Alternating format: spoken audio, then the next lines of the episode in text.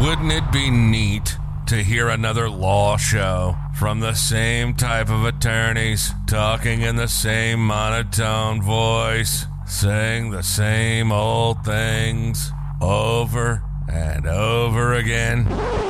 Uh, no.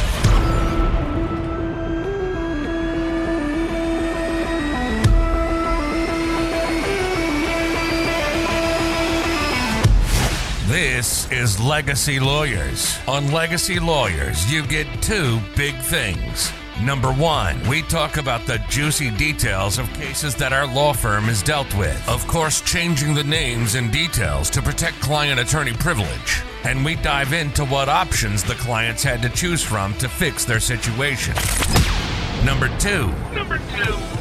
You get educated about how the effects of not doing planning can be devastating. Let's get into it. This is Legacy Lawyers, and here are your hosts, Michael Haslam and Nathan Croxford. Hey, Nathan. What's up, Michael? Not much. I'm doing really good. It's uh, wrestling season. Did you know that? no, no, I did not. Um, it's basketball season for everybody else. yeah, some people in the winter follow basketball. But Yeah, How do you even follow wrestling? well, before the internet, it was not really very easy. It was very difficult, actually. So, Had to do it by n- reading newspapers or yeah, they internet had, articles. they had newspapers sometimes. Um, that was pretty much it. Like, you really didn't follow it very well. So, Meaning you couldn't watch it. yeah, you couldn't watch the matches unless you went live. I mean, there was be- some on TV, like the Olympics, but that was about it. Not being able to watch it would be just fine by me. But now you can stream it. They do all sorts of streaming where you can watch it, and then it's on TV more than it used to be. So, yeah, college wrestling. It they have all their conference tournaments coming up, and then the NCAA championships coming up. So, for I I, don't know see- most our listeners are wrestling fans, so they are they're probably all getting excited for it. Yeah, I don't see very many wrestling highlights like on Sports Center or other. I just don't. So I, I don't know. I, I guess I'm glad that it makes you happy, but does nothing for me. Yeah, you should you should get into it more, Nathan. You should No, thank you. I'm good. I think you would love it. No, it's definitely one of those sports like, you know, I obviously I did wrestling growing up, and so like when I watch it, you know, I'm all into it. But anyone Yeah. else watches it, they're like, I have no idea what's going on. I have no idea why how that guy scored, and so And why people are excited and cheering. Biggest thing for me is I remember walking past the wrestling area of the high school and two things the smell and the outfits. And that's all it took. I was out. you, the singlets are the best uniform in sports. Oh I don't, I don't get your problem with the Oh singlet. my but I will give you that some wrestling rooms really have a smell problem. Yeah. Yeah, I'll give you that. So I took my wife to the NCAA championships, like, I don't know, it must have been five, six years ago in St. Louis. And it was packed, right? Packed house. Everyone is for the final, is the finals. So, you know, it was the winner takes all, right? So it was the last matches of the tournament. And like, so, you know, everyone, everyone there are wrestling fans, obviously, and most, and like 99% of the audience wrestled, right? And so she, but she's just like, has, she's like, I didn't get why everyone was going nuts at the end of that one match because there's this one match that was awesome. It ended all, and then the guy after he wins, he does like a backflip, and then in the while he's doing his backflip in midair, the guy that he beat like pushes him, Oh my gosh. and like because it was like a big upset, and the guy was all mad about it, and so he didn't like that he was celebrating in his face. Yeah, but that's what you do when you win a college national championship. You celebrate, you, and and so he was he was mad about it. So um, Yeah, I would have been there like- with Sarah going, Yeah, I, had don't no get it either. to cheer, cheer, or why anyone was cheering. Mm-hmm. But How'd it smell? oh, it, there- it was perfect. Just just like any other sports venue, hot dogs and whatever Oh, else okay. they smell like. So It didn't smell like the wrestling room. no, no. Okay. Luckily. So Why don't you read us the disclaimer? Because man, we got a barn burn episode, and it's actually going to be another two-parter. Is that two in a row that we're doing in two parts? yeah, we got to break this one up too because we Yeah, it's too much. don't know how it ends actually yet. Yeah, we don't. verdict's know. still out. Okay, so this podcast is for educational purposes only. Although Nathan and I are attorneys, we are not providing legal advice for your specific situation, and you should seek independent legal counsel for your specifics. So, with that being said, Nathan, I believe you know all the facts on this because this is a this is something one of your clients is dealing with right now. Yeah, so I actually am going to start out by asking you a question. How much do you think three little words could cost someone? How much do I think three words could cost someone? I mean, you wouldn't think too much, but I guess in some situations it could be expensive. Yeah, so do you want to take any guesses as to what the three little words are? So in this case, it's a pretty substantial sum of, of money that is potentially at issue here. Um, I guess we'll just start out and say how much it is. Sure. How much? fifty thousand dollars. Okay. So the omission of three words is going to potentially cost a family fifty thousand dollars. You want to take a guess as to what those words are? well, I th- just three. I only get three words. Mm-hmm. And and you get a. I'll give you. I'll give you three chances. Okay. So I think the first that definitely could cost fifty thousand is "I love you." Actually, wow, wow! I that those three words have cost people way more than fifty thousand dollars. Both when it's gone well and when it hasn't gone well. with both parts, right? Yeah, yeah, exactly. Uh, I don't know. Maybe like no, thank you, right? If so, if someone's offering you fifty grand, and you say no, thank you. Maybe that three words cost you fifty grand. We're actually, yeah, it's actually interesting that you say that. I'll come back to that one. But I would kind of be like, but most people wouldn't say no, thank you. They were Mhm. um, maybe. Oh, I know one because you know we just had a baby. Like I am pregnant. That co- that can cost. Now, Fifty obviously, grand. I can't be pregnant, but you know, are those who can. You know, I'm- So that's fifty. did 50 did that's easy fifty. did this baby cost you fifty grand? Um, not yet. We're hoping not until year three, but we'll see. But but sometimes that like if they're preemies or like yeah. you could have a million dollar baby before you even leave the hospital. Yeah, yeah. I know. I think I I don't know if I've reviewed all the details on that because you got to look at what the insurance paid and what you paid. But I think I think if everything not goes quite well, up it's to- often seven grand to have a baby, just for medical. Okay, well, so you didn't get the three words.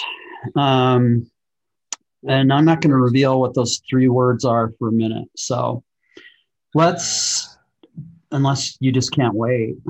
No, I can wait. Okay. All right. So this is an actual case that we are currently handling at our law firm. Um, and I, because of, because I knew how valuable um, this discussion would be for everybody listening, I went out of my way to ask for explicit permission from the family to tell the story and to use um, real name. No, I'm kidding. Not use real names, um, but to use the actual facts. And so that fifty thousand dollar number is a is an actual number that could potentially be going out the door at the end of this thing. So um, here's here's how it sets up. Um, I I get a phone call um, from a daughter, daughter of of who turns out to be my client. So my client is mom. Um, daughter calls me and says, "Hey, we have just moved mom into an assisted living, and uh, we'd like to look into putting some of her assets into an asset protection trust because um, we're hoping that she can qualify for uh, veterans benefit." And so you know, I said, yeah, absolutely. We do that. We can help with that. And we we got started immediately. We actually got started pretty quickly because and moved pretty quickly because um, they were already in the process of putting the home that mom had lived in on the market and getting ready to sell it. And so, in order for us to preserve her eligibility for this benefit, we needed to get we need to move it into the trust deed the property into the trust before the sale occurred so that when the sale occurred, the trust would receive the proceeds from the sale.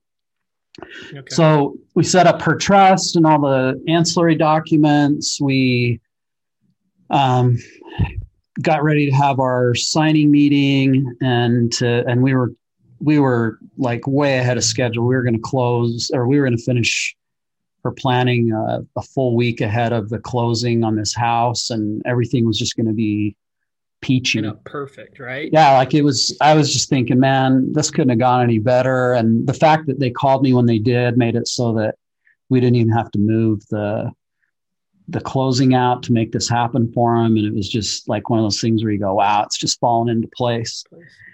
So you actually um, you actually know the words that are missing because you were in my office. Yeah. yeah.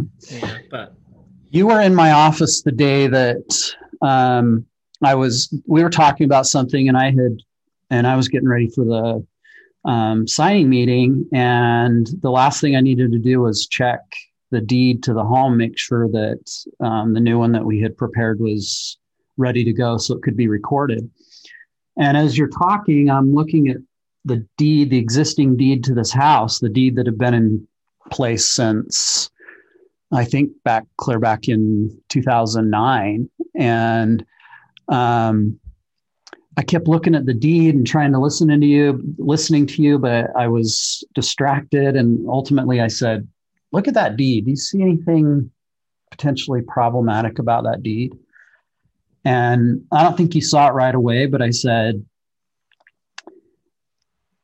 there's the name of mom and there's the name of her deceased husband, but there's no other language there to indicate how they own that property.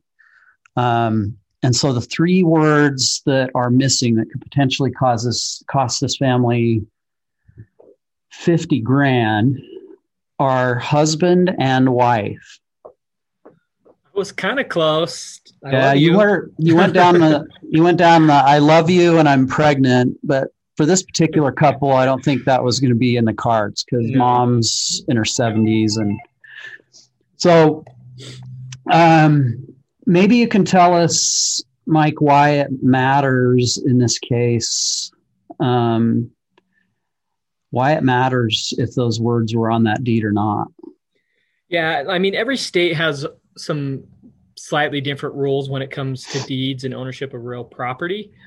But the big thing that you're always usually looking at with a deed is, especially when there's two people on the deed, is how they own it, whether they own it in what we often refer to as tenants in common or if they own it as joint tenants. So, tenants in common means that each owner has their ownership separate of the other owner, which means when they die, it doesn't automatically become the property of the other person on the deed. So if I own a deed eh, as tenants in common with my brother and I die, he doesn't all of a sudden own my half.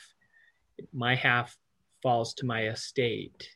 Which is but, probably how you'd want it to work if you owned property with your brother, right? Exactly. Yeah, because I want to go to my wife or you know whoever my heirs are but I own this property with my brother, so we'd put it as tenants in common, most likely.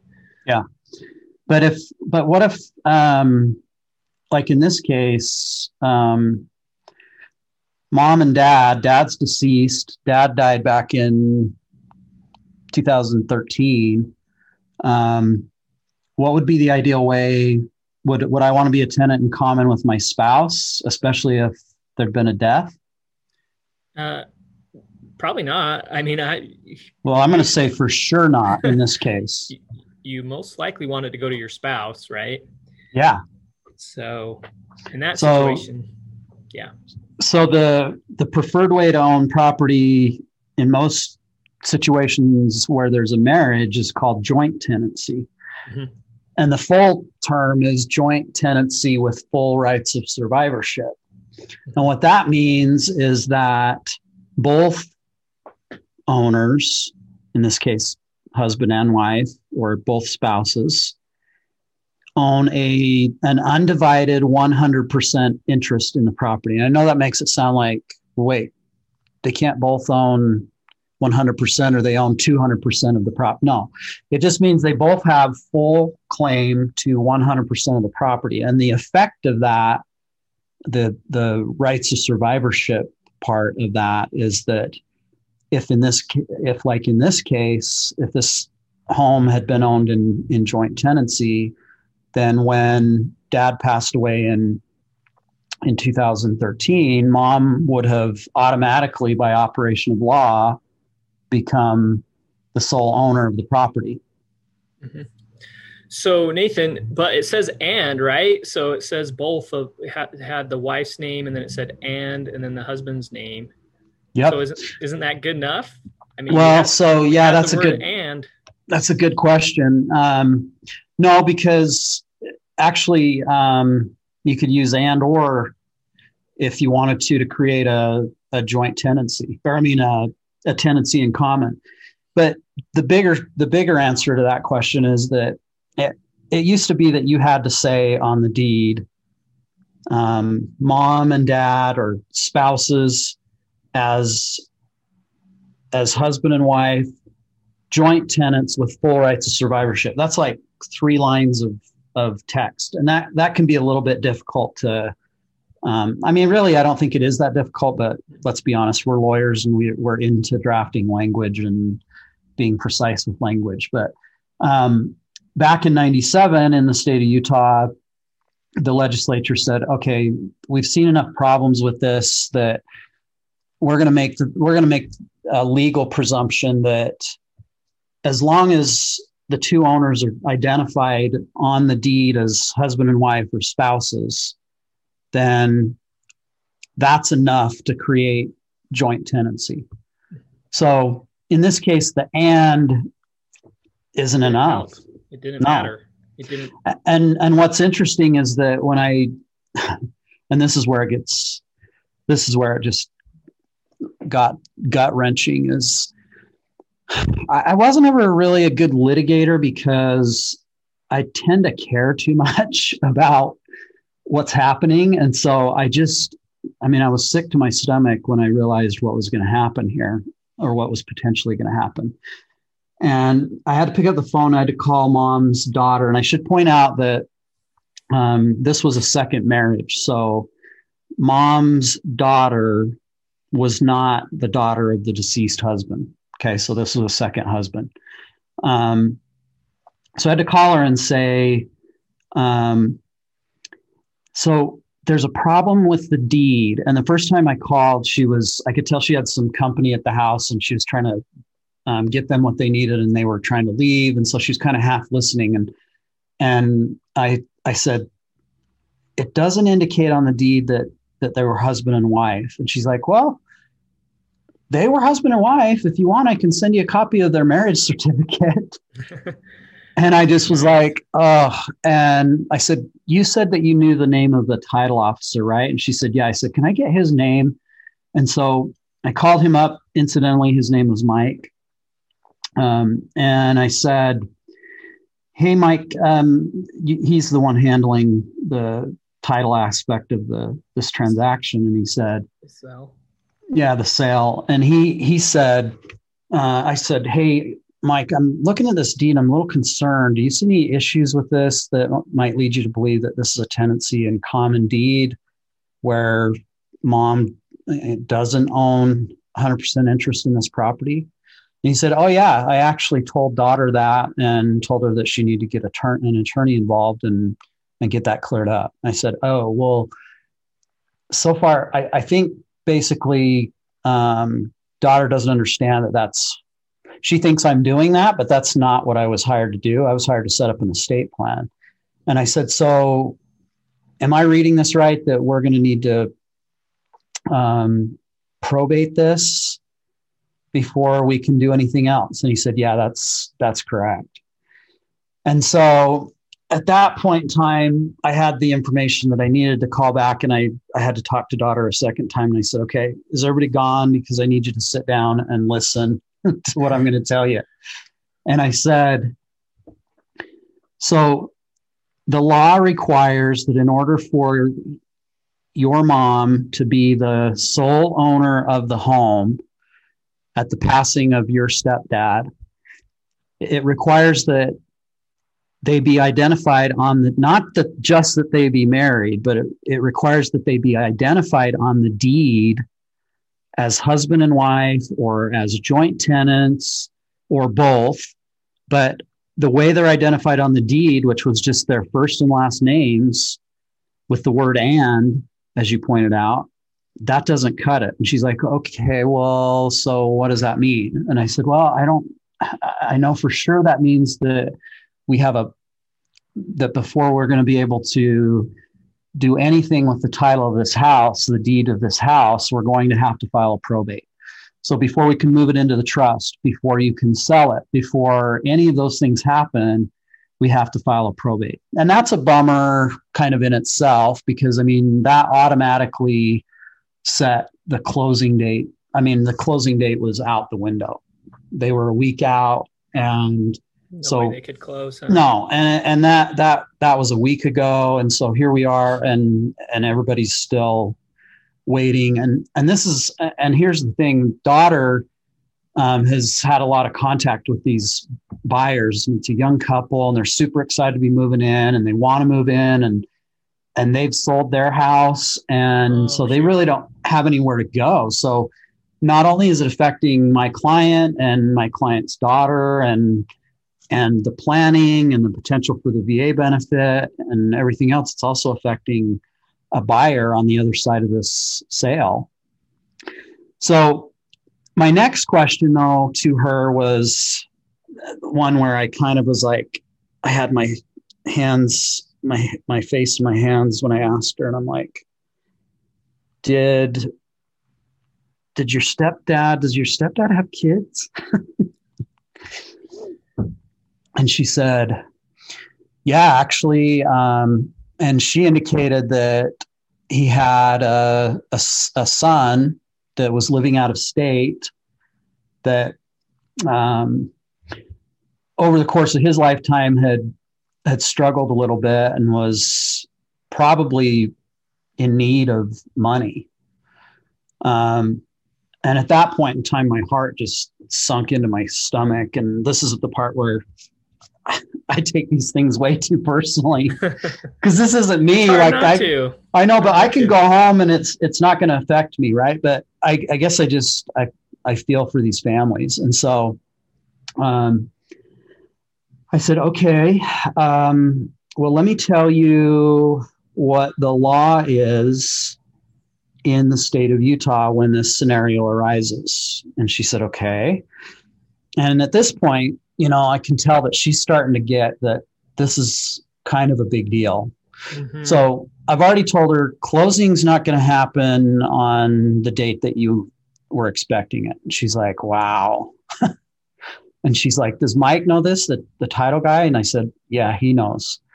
Um, the realtor doesn't know yet, but the realtor's about to find out because Mike was going to hang up with me and call the realtor. Mm. She's like, does the does the buy do the buyers know? And I said, no, but as soon as that realtor knows, they're they're gonna be they're going to be making a very unpleasant phone call to say uh, guys we're not closing when we thought we did and their their response was probably, okay, well, when are we closing? And the response was, I don't know, actually. and that's the truth. Like to this day, we do not know. That's the reality. You when with the probate, yeah. you don't know. So here's here's kind of just a recap, and and I'm recapping because I'm I'm about to tell you how the the laws in the state of Utah work in this scenario. So we've got a a, a married couple that it's a second marriage. They both have children from prior relationships, but no children together. Um, sir, dad had passed away. Um, husband slash dad had passed away. Mom was still alive and thought that she owned the house free and clear, and that she could move it into a trust and protect the assets and and use those for her care. I mean, because that's that's the big thing here, right? Is right, that we got care. the value of this house is crucial because we're not talking about, at least not right now, we're not talking about trying to preserve an inheritance for um, mom's daughter, her only daughter. It'd be nice if that was, if that happened. But the big concern is we're trying to make sure that mom has enough money to get through the rest of her life in the in the care facility without running out of money and becoming a burden. Mm-hmm. No, it's a, it's the main priority. It's a big deal. Yeah. So so inheritance is completely secondary in terms of the concerns here. So we got dad husband who passed away um, seven years, seven plus years ago. We got mom living who's in a care facility who needs the proceeds from the sale of the home to live on. Um, and we have a surviving child of deceased husband dad. Okay. Um, in the state of Utah, so so what happens is in a tenancy in common situation where there's been no where where there hasn't been proper planning done to avoid this, there's going to be a probate. The probate will not involve 100% of the ownership value of the home. Okay, so because they're tenants in common, we said earlier that as tenants in common, they each have a one half 50% interest in the property. So let's say this house costs $350,000.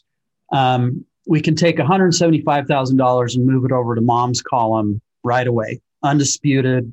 Nobody That's can hers. nobody can attack that. Okay. But over on the other side, we have hundred another $175,000 that is subject to probate.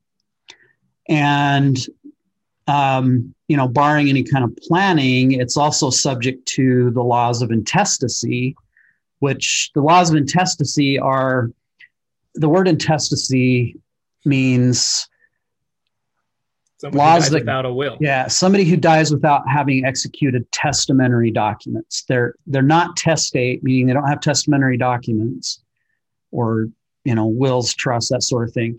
Um, they're intestate. They lack those things. So there's a whole set of laws on the books of every state, and they are all probably a little bit different, but for the most part, I mean, there's a lot of similarities. And in Utah, what happens is when you've got a, a tenancy in common interest, um, mom is entitled to surviving spouse is entitled to the first $75,000 of whatever it is that's at issue in the probate. In this case, it's the 50% ownership so in a house. 75K off the top. Okay, right. So you're the math guy. 175, I can actually do that math. 175, 175 plus 75 is 250, right? Mm-hmm. So, okay, good. We got 250, but the house is worth 350,000. 100 grand still pretty important. Yeah, we still got 100 grand left over. So the law says after mom gets the first 75,000, the balance is divided in half and mom gets one half of the remaining balance. So that's another 50 grand going to mom. So she's up to 300. Mm-hmm. But guess what happens to the other half of that balance after the 75,000 has been subtracted out? Well, I know, I know what happens.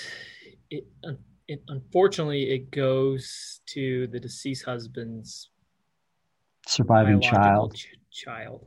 Mm-hmm. Yeah, and it would be children, but in this case, it's child. So the son out of state, based on the statute, he gets the extra 50K after you divide it in half. Yeah, like we looked at this every from what five or six different angles and tried to figure out any way that he that he's entitled to less than that. And our conclusion at the end of that is no. He is I mean cut and dried. He's he's absolutely entitled to $50,000 from the sale of this house. So, So did you t- tell the daughter that on the phone, or did you not know yet? The Well, I didn't know that. So I hadn't I hadn't run the math and I honestly didn't want to have that conversation at the same time that I was having the discussion. I guess there's two ways you could approach this, right? Like hit them with all the bad news all at once or try to spread this out. And here's why I chose to spread it out. One, I wanted to be sure that I had the numbers Yeah, correct. you wanted to do. do like I don't want to just ballpark and say I Mhm. think it's this and then and have it be completely off. Secondly, when I got in touch with daughter the first time and, and started working with her, she kept making jokes like because she for the last five months it's just been a nightmare as far as trying to trying to take care of her mom for the months that it took to get her into the um, assisted living. And then the first assisted living that she was in turned out to not be a good fit for them. And so they had to pick her up and move her again. Mm, um, daughter at the same time is trying to clean out the house that's up for sale. And so she keeps saying to me jokingly but i i know there's truth in jest. She keeps saying i'm broken anyway. So just pile it on. Pile it on right? So i know she's thing. saying that but i i couldn't bring myself to so i on a separate phone call i had to pick up the phone and say okay um, i did the math. I looked at this with my law partner. Um, i talked to mike the title guy about it. And the conclusion is that your stepbrother your your stepdad's biological son who lives out of state he's entitled to $50,000 and her response was wow. And then there was silence. Because she's sitting there doing the math of like what it costs to have her mom in this facility on a monthly basis. It's like it could be six to ten months of care, right? and it's a punch in the gut. I mean, it was like an absolute gut punch. And I felt like I was punching her in the gut. And I did not feel good because I am not the kind of person that likes to punch people, especially women in the guts. Anyone, right? yeah. Yeah, but but it, but uh. especially somebody like this that's already Well, someone's who's are, already gone through so much for, to help her mom. yeah. And and then, then to give to give that bad news, that just sucks. And then she's got to pick up the phone and call her mom and tell her what's happening. And her mom is in an assisted living and she's, you know, she's been through, I mean, she's been through it. She's been moved out of her home. She's been moved to a facility where it didn't work out. She's been moved again. And then to go to her and say, oh, um, I know you didn't know this, but we just found out that um, your stepson out of state is entitled to $50,000 in the proceeds of the home. And she's already worried about becoming a burden to her family. And so she, I can't imagine that that was a pleasant conversation. But speaking of pleasant or unpleasant conversations, when I told her that, she's like, okay, well, what do we do from here? And I said, well, I've actually dealt with this once before. And in that case, um, turned out awesome. Um, that's not to say that it was easy getting there, but it did. It turned out really well. Um, in that, in this other case, same scenario. Um, we had kids, so we had a second marriage. Um, husband had passed away, Mhm.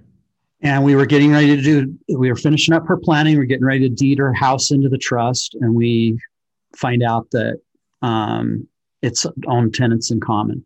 So same thing, had to probate.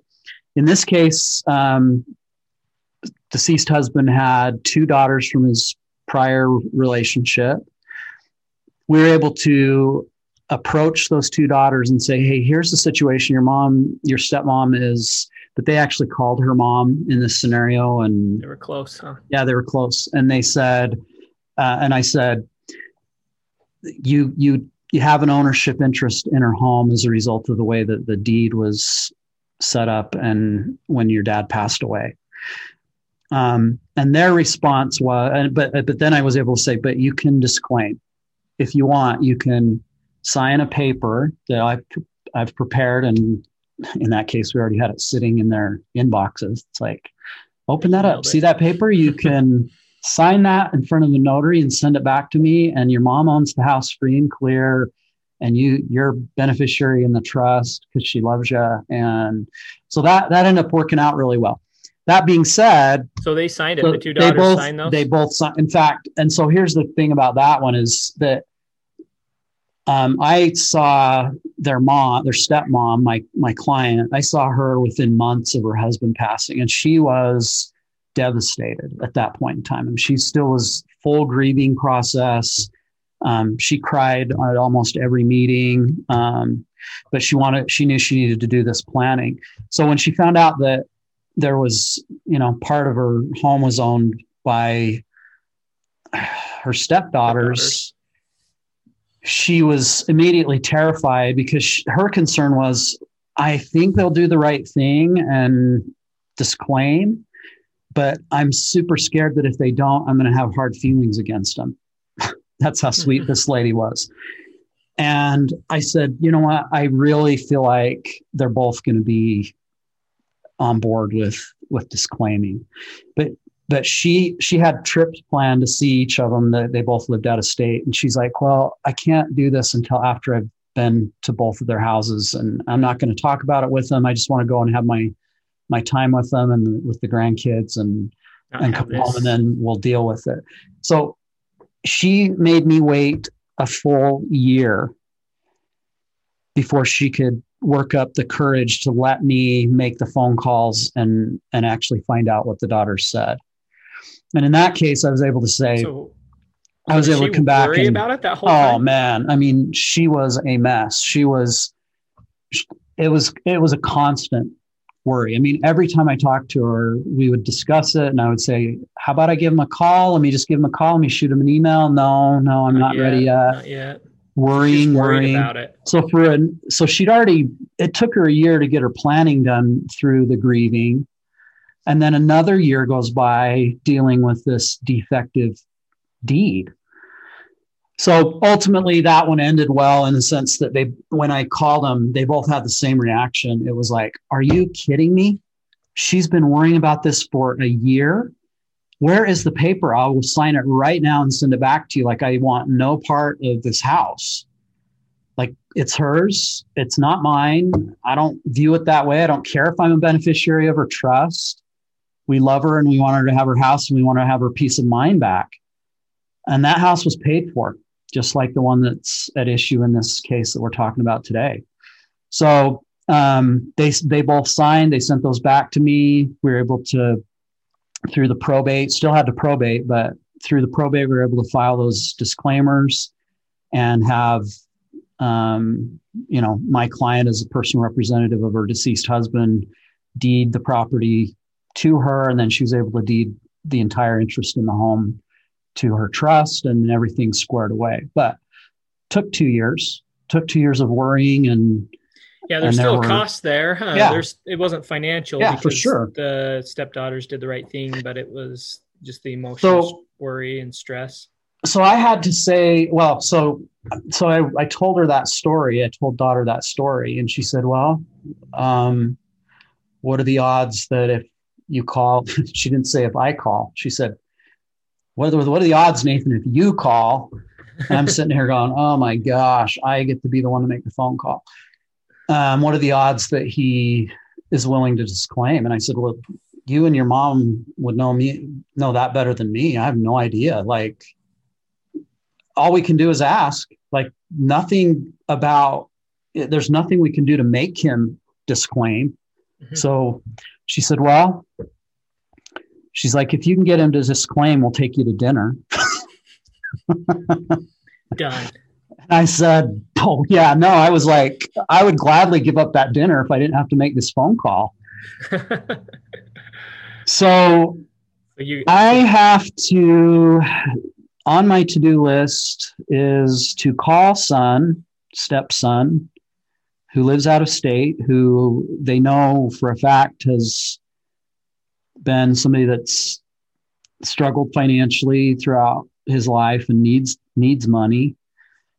And I'm going to have to let him know what he's entitled to under the probate and somehow ask him to ask him if he's interested in disclaiming for the benefit of his stepmom. And I can tell you for a fact that the relationship between this between my client in this case and this stepson is not like it was in the prior case. Um, they there was some friction. Um, they did not get along very well. Um, and there's been no contact since dad died. So this is going to come be on this is less seven likely. years, seven plus years that they haven't really heard from or had any contact with. And so I get to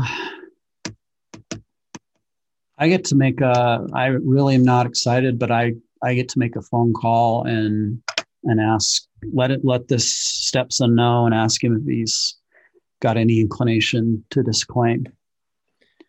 Yeah, and that's tough. And I've been on the other end actually, Nathan. I had a, some kids bring me my deed and said, "Hey, turns out we we're part owners because blended family, same situation, right?"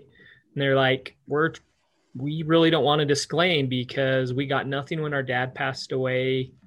And we're not going to get anything when she passes away. She's going to deed it all to her kids. And so we feel like if we don't keep this, we're getting nothing from our dad. And so it's it's Yeah, and it's hard to blame them, right? I mean, it's tough because it's hard to blame them for I mean- wanting that. you both both of them have reasons why they they feel like that it should go to them and and so at the end of the day the question was what did the deceased person want right? The person who passed away. And i mean that's really what we want to have happen because obviously the kids are going to see from their side what they would want to get and the surviving spouse is going to have what they sh- they feel like they should get. And so the person who passed away it really comes down to that they did their planning right so that their wishes are being followed. And Yeah, and, and so far in this case, we don't know what this deceased husband, dad. wanted Mm-mm. Mhm. Yeah. So, like, I there's some indication he might have done some planning, but um, so far nobody's been able to locate it. They're still going through the house, so I guess there's possibility, but but then there's potentially issues with that because of the length of time that's passed. But anyway, that's Yeah. that's probably for us to talk about a little bit on our next episode. But have you had any other? Because I, I feel like sometimes when we tell these stories, that people say, "Well, what are the odds of that happening?" Like that can't happen very often. So I know that we both had scenarios where deed issues have have caused major major problems and headaches. Um, were you able to come up with a few that that you've dealt with that you can maybe give us some examples so we can help people understand that this is actually way more common than than they they think it is? yeah it happens more than it should. And um, i've caught a, i've caught a lot of them before the person passed away and we fixed several of them Well, that's so- always nice. that that's fantastic when you can do that. But and and for anyone listening if you're like oh i don't have a blended family. I don't have a second marriage situation. I don't need to worry about this wrong right like this story just happened to have a blended family so we have the issue we've had the same problems with families that we, we had deed issues and it was just single marriage, all the same kids, but we still had deed issues. And mm-hmm. and sometimes it was just we had to do probate, but other times it still came with outcomes of assets going to people that that was not the intention or the goals behind the planning. So just to just to kind of rattle off a few examples, like we had one where the um, the notary stamp was too light on the deed, and so because of that, it, it was a defective deed, and the property didn't vest. So Are that, you kidding me? No, it's just the notary needed a better stamp. Was there a signature? Yeah, they signed it, but the notary signed it. You have to be able to the the notary stamp has to be legible for it to be a valid notary. Oh my gosh. And so title company at the close was like, well, that's not valid. We can't accept this. And um, so the family had to do probate. Same problem. They had to push back their closing. There's contract problems with that because they are under a contract saying they would close. So if the buyer's not reasonable, then they can. Was there any other problem with the deed besides the there wasn't enough ink in the notary stamp? Nope, not enough note ink in the notary stamp. And you know what caused this one? They had a trust, they refinanced, so the title had them take it out. So if you listen to our last episode on refinancing, this will sound very similar. This will sound very familiar. It's actually a couple episodes back, but yeah. And they did uh and so they then the title company did a deed to put it back in the trust and they didn't stamp it properly. Bummer. Oh my word. Mm-hmm. And so another one I just reviewed a couple weeks ago. Um, this is one we caught before the person passed away. They had done their estate planning and they said, "Oh, the house is in the trust. We're good to go." I'm like, "All right," but I asked to see it still. I mean, they didn't put the right name of the trust on the deed. It was a different trust. I'm like, I don't know whose trust that is, but it's not yours. And it sounds like it's not, but, and that was just missing two words, right? But it would have been the same problem. Those two words would have caused the family to have to clean up that. And extra money. Maybe not 50 grand, but. I mean, probably not 50 grand, but it would have still been a problem for them. So, and then we've had like, several other experiences where we've had the wrong descriptions, the wrong names. We've had multiple deeds recorded, so no one knew which deed actually controlled. And all these problems cause difficulties. And this is why the problem happens so much, Nathan, is people think, hey, if my deed was recorded, then it's got to be right. Right? The county recorder accepts it, then it's got to be correct. Yeah, no, that is definitely not true. Uh, county recorder uh, they'll they've even recorded deeds for us in the past where ultimately they send it back to us and say hey there's a problem with it. Um, but they recorded it. Mm-hmm. then there's you know my this deed they didn't they're not going to question well did you mean to indicate that these were husband and wife? Don't you want to have a joint tenant it's not their job. No so they have a checklist, and if the deed meets the requirements on their checklist, they'll record it. The minimums, right? And, the like just kind of the minimum for them, right? But what really catches families is later on when you sell that property, um, and some states don't use title companies, but most of them do. Eventually, the title company is going to review the chain of title, and they're going to ensure that the title, um, or another way to put that, they're going to make they're going to they're going to ensure that the ownership is actually correct, that the person transferring title has the right to t- transfer that ownership. And so they look at the chain of title, and if they see anything that causes questions or clouds that title or opens up a crack that someone else could maybe say, "Hey, well, maybe maybe I own part of that," then they're going to be like, er, "Brakes on this. We can't issue an policy on this title until you fix this problem with the deed. And if the person that they need to sign is dead, then you're got a lot of problems, right? Mm-hmm. Where I see the biggest, biggest problems is when we have multi generation properties. Property that's been passed down from mom to dad or mom and dad to kids and from kids to grandkids. Mm-hmm where the deeds were prepared by who knows who. Mm-hmm. but I've even seen deeds prepared by title companies that later on, when the family goes to sell it, the a new title company is like, no, we're not okay with this title. We have an we have a we have an issue back here, three deeds ago with grandma or grandpa's signature. The way they did this doesn't look good on our end. Yeah, you know what? Um, on this on this prior case that I talked about, um, the reason that that deed was not set up as joint. It, this is the crazy thing about that one is that that couple before he died, they they owned the house, and there is a deed further back in the chain of title. There's a deed that said their names, husband and wife, might have even said joint tenants. Then they refied the house, they refinanced the house. And when the title company for the lender deeded it back to them after recording their lien, um, deeded or changed it and and left off the husband and wife joint tenant language, and that's what caused that particular scenario. So if you if you assume that just because a lender and a title company were involved that everything's correct, think again. Yeah, or if you assume the county recorded it, I'm good. No. Yep. It's no. not always the case.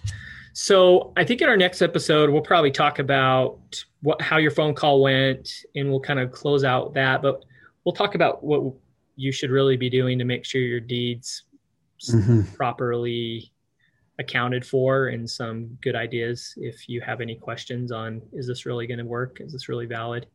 But um, is there any? I mean, is there anything else you think that people need to know about deeds and kind of how that process can really put a put a put a kink in your planning? Well, I guess the biggest thing that that I'd say is that I mean the time it took me to explain the problem to the daughter. Because people don't like we're kind of geeks right? We mm-hmm. we geek out on this stuff. But unless you're in real estate or you're in title or you practice a type of law that um, deals with you know ownership of land real estate that kind of thing i mean most people thankfully don't have to understand you know how this works right. they they just assume that that the professionals that they're working with are are helping them take care of those things so i guess what i'd say is that maybe this is what we'll get into in the next episode but is that you got to make sure that somebody is reviewing the deed that has your interest in mind and only your interest. Mm-hmm. They're, not getting paid to close a refinance or getting a commission for a refinance, and that's their only interest. Um, you need to have somebody that that's thinking about what are the like we said in our our episode on refinance um, what are the long-term implications of the way this deed is set up and is it set up properly and are we sure and and who's telling us that is is the person telling us that somebody that has our interests in and really only our interests in mind because that's the only way to be sure is to have somebody that knows what they're doing knows what they're looking for knows how to spot problems and they're looking out for your interests so i guess yeah, that'd be I, the and I'd add to that. So the and the so the very first step is never do a deed on your own. Like, just don't do it. If yeah. anyone deeded something to you and they didn't have it professionally prepared. Well, and I guess I would say one other thing. That's a good point because I'd say everybody listening should go to their county recorder's office and get a copy of the deed to real estate that they own and look at it and maybe have somebody review it and say, hey, I've heard that problems can arise. I just want to make sure that this deed was done properly. And then find somebody that's qualified, uh, an estate planning attorney, uh, a good title company that you trust, where you're actually paying them to, to give you advice on the title, um, have them run a title report, that kind of thing. So yeah so i think that's good i think that's a really good first step is don't don't do it yourself and and then in our next episode think I think we'll talk about a few things to do, especially if you have multi generational property, or if you do have a question on whether or not it's done right, or you do think it was done wrong, and and kind of go through that, and we'll find out what happened with your phone call, Nathan. Yeah, I'm hope it goes excited. well. I hope I hope they say, you know what, like, Ugh. my dad wanted that to go to his wife, and that's what we want. That would be amazing. That would be awesome. Okay, well, everyone, thanks so much for joining us. We'll, hey, part two, part two on this one next time. Thanks. See ya. You've been listening to Legacy Lawyers with Michael Haslam and Nathan Croxford. We give you the juicy detail of cases that our law firm has dealt with. We take out the lawyer talk and legalese and show you what options some of our clients had to choose from to fix their situation. The effects of not doing planning can be devastating. We'll be back soon, but in the meantime, hook up with us on Facebook and Instagram at Voyant Legal. Call us at 801 951 0500 or send us an email at team at voyantlegal.com. And for commonly asked questions, hit voyantlegal.com slash resources. We'll see you next time.